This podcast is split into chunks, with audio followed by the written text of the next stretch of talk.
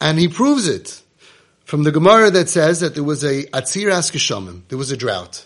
Now why is there a drought? So the Torah tells us, if you sin against Hashem, Hashem will give you a drought. So the drought came because we sinned against Hashem. We defiled ourselves. We went against the Ratzon Hashem. That's why there is a drought. It comes from sin that we're not worthy. Still, the Gemara tells us what happened. A bunch of different Tanoim tried to go ahead, or Amiroim tried to go ahead and make certain prayers to Hashem to get the decree annulled, and it didn't work. Yarad Rebbe Akiva, Rebbe Akiva went, l'fnei HaTeva, he went to the to the Amud, he went to the Aron Kodesh, and he said, Avinu Malkeinu, miyad nana, it started pouring. Avinu Malkeinu.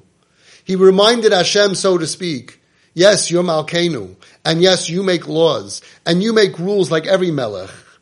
And one of the rules are that when we don't deserve it, and we do bad stuff, you're going to make a drought. But Tati, Avinu, but you're our father before you're our king.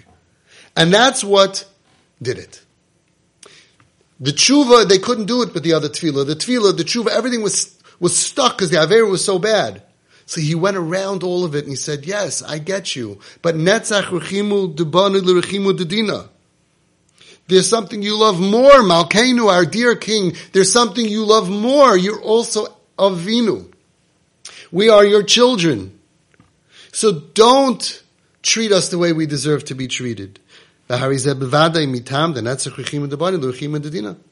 that's what the Nasiv Shalom explains. That the reason why Avinu Malkeinu works is because of that Zayir HaKadosh, those five words. Yes, I deserve bad, but you love me more than you love your strict judgment. Like we said before, the Inyan of Bechinas Banim, which is Nimsa B'yichud B'Zayir HaKadosh B'Goydel Chimusa Derachim Kutsh B'Richu L'Yisrael. Like he said in a different shtickle, how the Zayir HaKadosh is full of explaining and bringing out the Bechina, the concept that we are Hashem's children.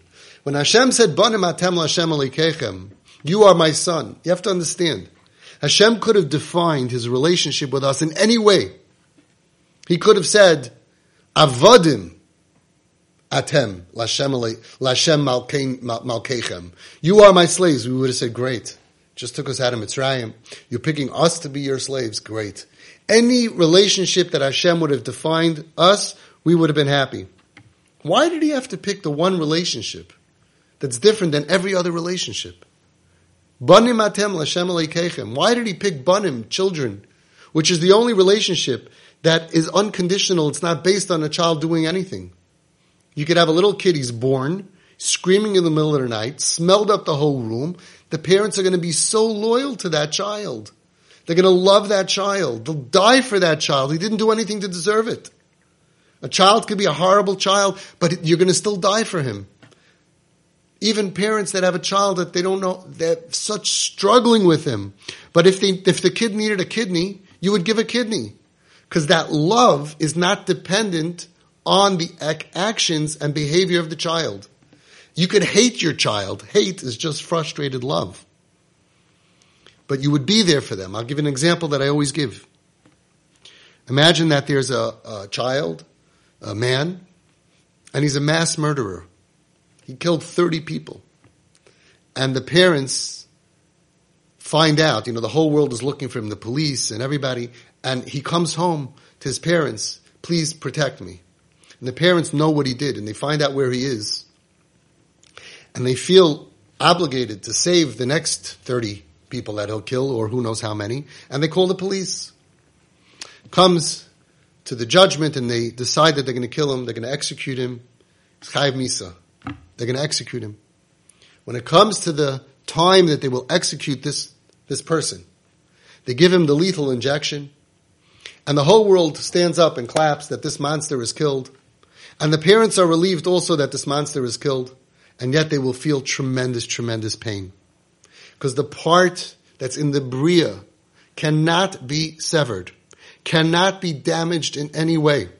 Even if he's a mass murderer that needs to be put out, needs to be put down for the safety of the world, they will cry tears, bitter tears, because that love is the same whether he's a Rosh Yeshiva, whether he's President of the United States, not such a great thing these days, whether he's somebody amazing or with something horrible. It's not, it's not connected to, to pride and like and all of that. They will feel that love, and that's why Hashem did that. And that is brought out in the Zayir HaKadosh. So this concept that due to your sins you're no longer a part of Klal Yisrael is unacceptable, is absurd, is against Yiddishkeit. Whether dealing with your own sins, where you feel like now I'm less, Hashem wants to hear from me less, you should know that it's not true. Or dealing with a child or a student who sins, they may never get the impression that their actions change, change their status and relationship with Hashem. And because we are representatives to our children, a child who says, my father hates me, who's Hashem? Avinu, so for sure he hates me. We have to make sure that we, as adults, never give that impression to the child, to any child, that we be'etzem don't love them and care for them. Otherwise, we're putting, instilling in them a concept which is not true. Our religion doesn't believe in that. Our religion believes that we have to understand that Hashem, in fact, wants us more when we sin. How do I know that? There's a beautiful Nasiv Shalom on Rosh Hashanah. And basically, I'll give you an example. When President Trump became president, by his inauguration, everybody was there. His whole staff, everybody who voted for him, the whole world stood up to clap. But in the audience, somebody who made him feel even better. Who was that person? Out of everyone in the audience, out of everybody in the world, who's the one who, when he was inaugurated, who came to the inauguration, who had to stand up and clap? His enemy, his rival, Hillary. Seeing, ah, even you came to my inauguration. That's the best feeling. And Nesiv Shalom says on Rosh Hashanah, it's the inauguration of Hashem. We inaugurate Hashem. It's the, the hamlacha of Hashem's malchus in the world. It's the Akhtarah.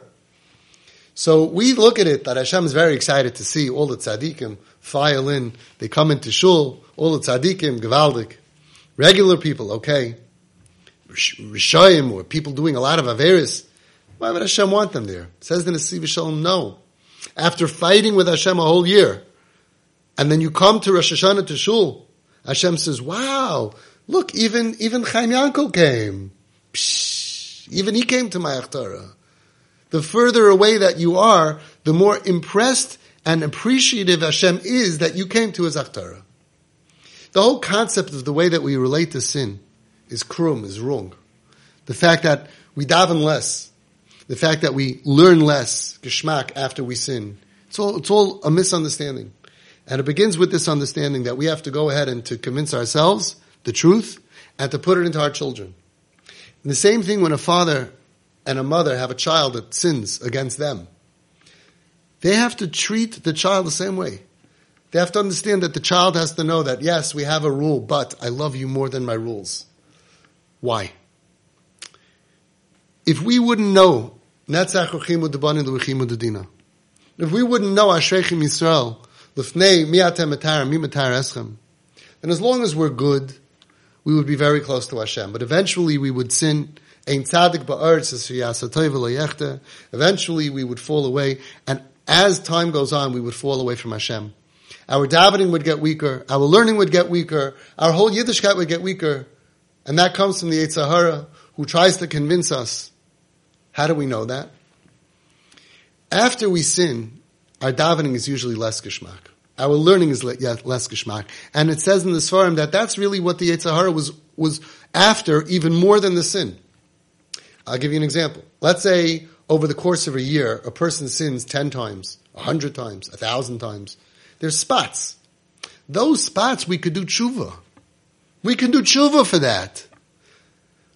We could do even tshuva me'ahava, out of love, and those spots can become mitzvahs. Yom Kippur is mechaper all those spots.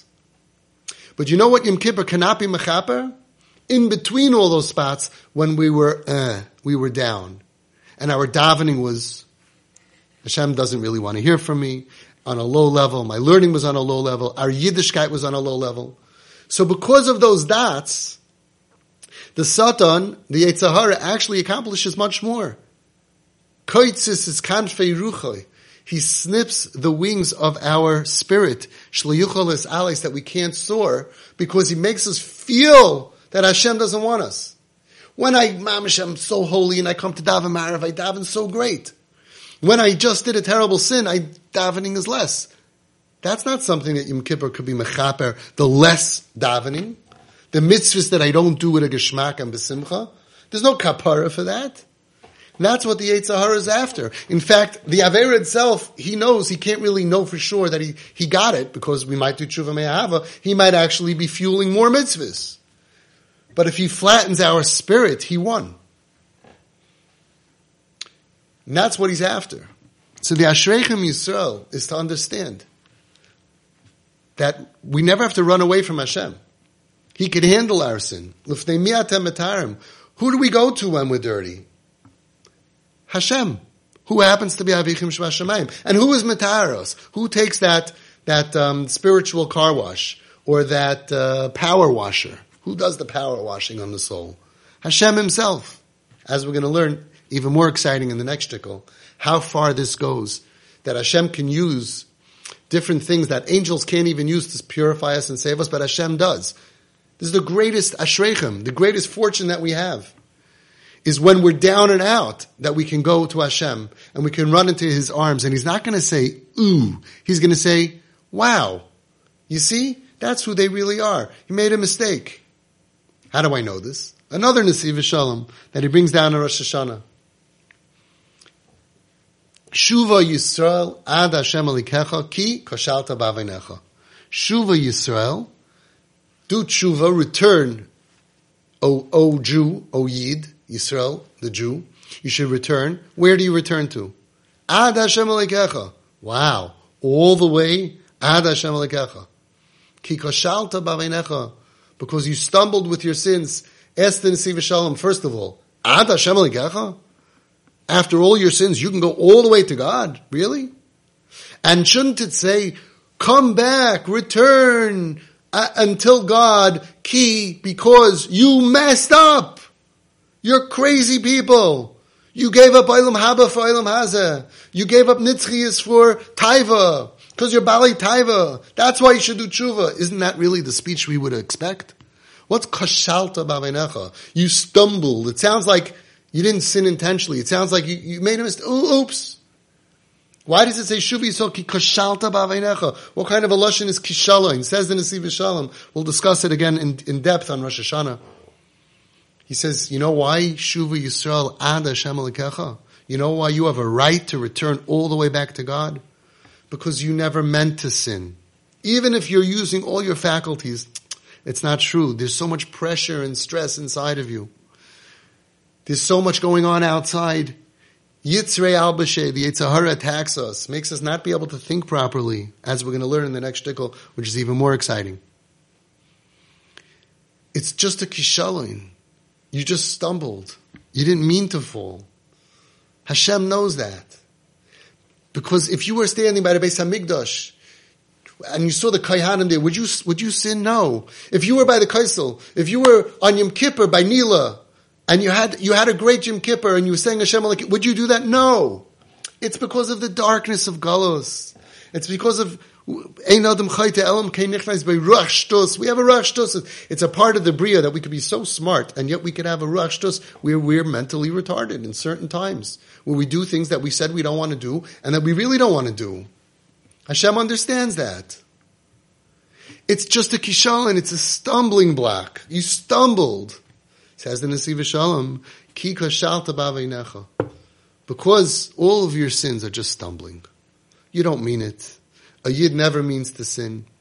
Like the Heiliger, I believe it was the Rishona that said, maybe it was the Rebbe Melech, I don't remember, maybe it was the Rebbe Zisha. It was somebody like that.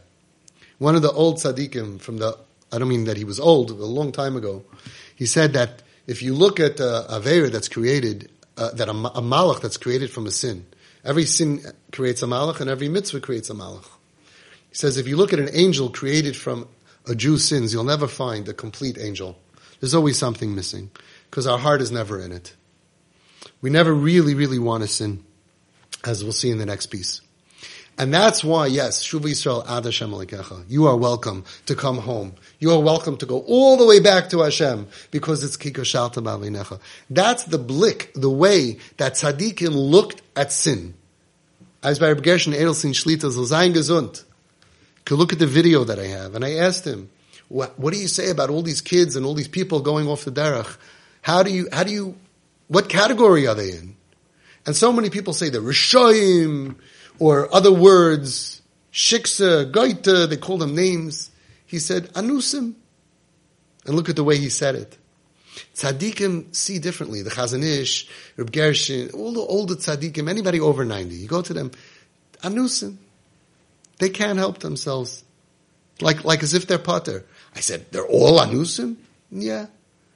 To him it's so pashut that if you're not an Oinus, you're not forced, and you're not Rachshtus, so then, like, why wouldn't you have our life? We have such a great life. Like, you got to be crazy. It's like you go to a convention of of billionaires, right?